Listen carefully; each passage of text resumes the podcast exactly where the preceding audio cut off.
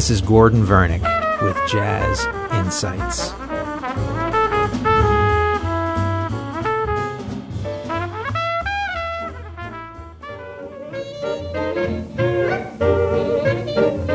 I fell in love with you the first time I looked into them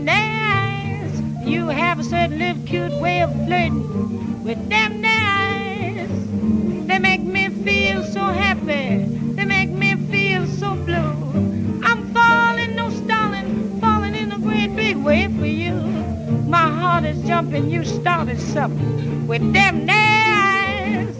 You'd better look out, little brown eyes, if you wise. They sparkle, they bubble, get you in a lot of trouble. Ah, baby, them eyes. So let's start with Billie Holiday, first of the three great female singers. Now, Billie came to prominence in the early to mid 1930s. Let's just talk about her voice for a second. It wasn't a great voice, it was a small voice. Billie Holiday's strength was the way she sang the songs in terms of the rhythm and the phrasing. It wasn't the great voice, but she made each song so highly personal. I mean, Billie Holiday led a, a tragic life, a, a very difficult life, but you get that sense of inner turmoil and tragedy and sometimes great elation from her, her recordings. The first piece we just listened to, Them There Eyes, is from the mid 1930s. I believe that's with the Teddy Wilson Orchestra. And of course, she always surrounded herself with great instrumentalists, and the most important one was her relationship with the tenor saxophonist Lester Young. Let's listen to a few more great Billie Holiday tracks. This next one is a song that's always associated with her, and I believe she co wrote. It's called God Bless the Child. Yes, the strong gets more while the weak ones fade. Empty pockets don't ever make the grade. Mama may have, Papa may have, but God bless the child that's got his own, that's got his own.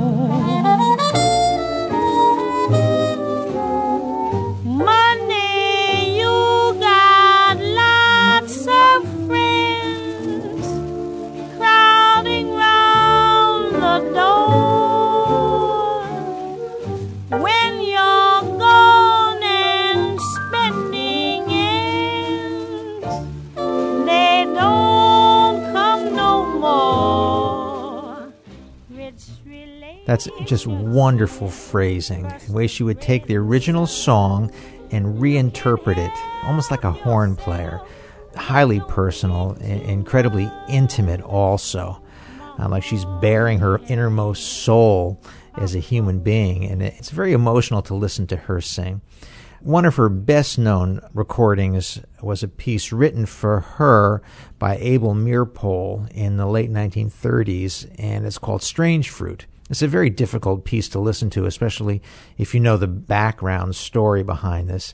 This particular recording of Strange Fruit was made towards the end of her life in the late 1950s when her voice was beginning to deteriorate. As I said before, she led a very difficult life. She died rather young. In the last years of her, life, her health was failing. But that also adds to the, the emotion and the impact of this particular recording of Strange Fruit. Southern trees bear strange fruit,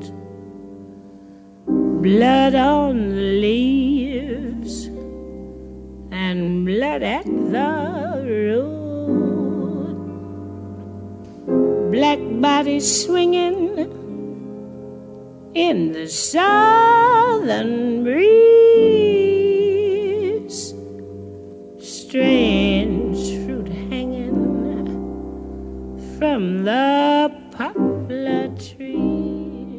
Billie's best recorded work was done in the late 30s up through the mid 1940s. She passed away at a quite an early age, but um, she really leaves an, an, incredible blueprint and a footprint of jazz to be followed by um, all the subsequent um, jazz vocalists, especially the female vocalists.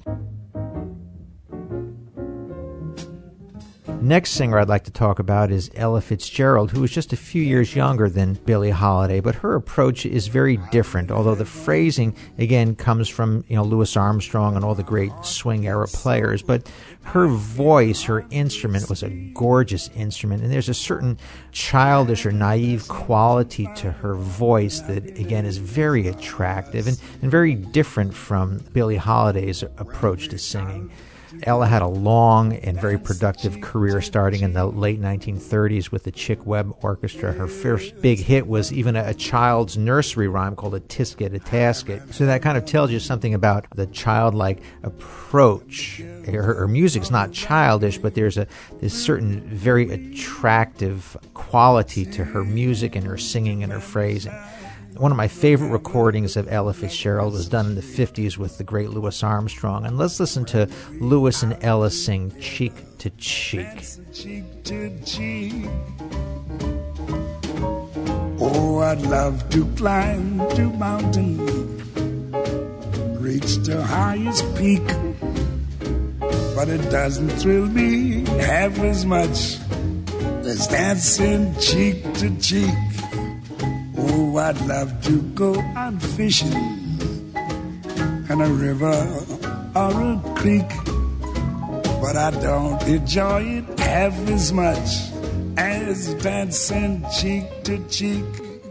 Take it, Ella, swing it. Heaven, I'm in heaven, and my heart beats so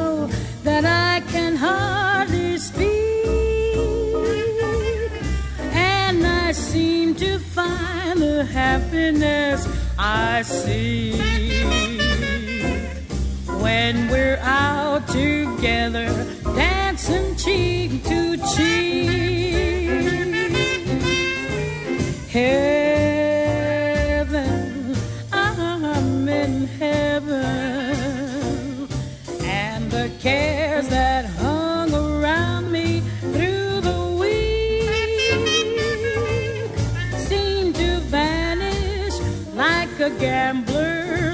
lucky streak. When we're out together, dancing cheek to cheek. It's interesting to contrast the vocal quality of Louis Armstrong's this gravelly sound with this beautiful bell-like clear sound of Ella Fitzgerald. You know, she uses her voice like a saxophone great range, wonderful high range, uh, Im- impeccable intonation, very, very clear diction, and also quite a good scat singer. Let's listen to her singing a recording of Deed I Do with the Count Basie Orchestra. Do I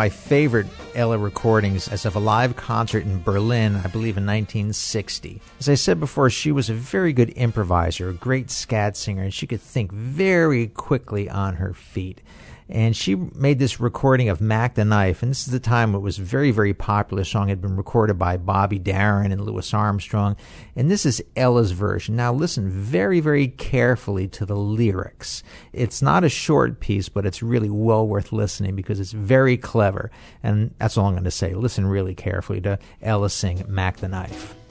We hope we remember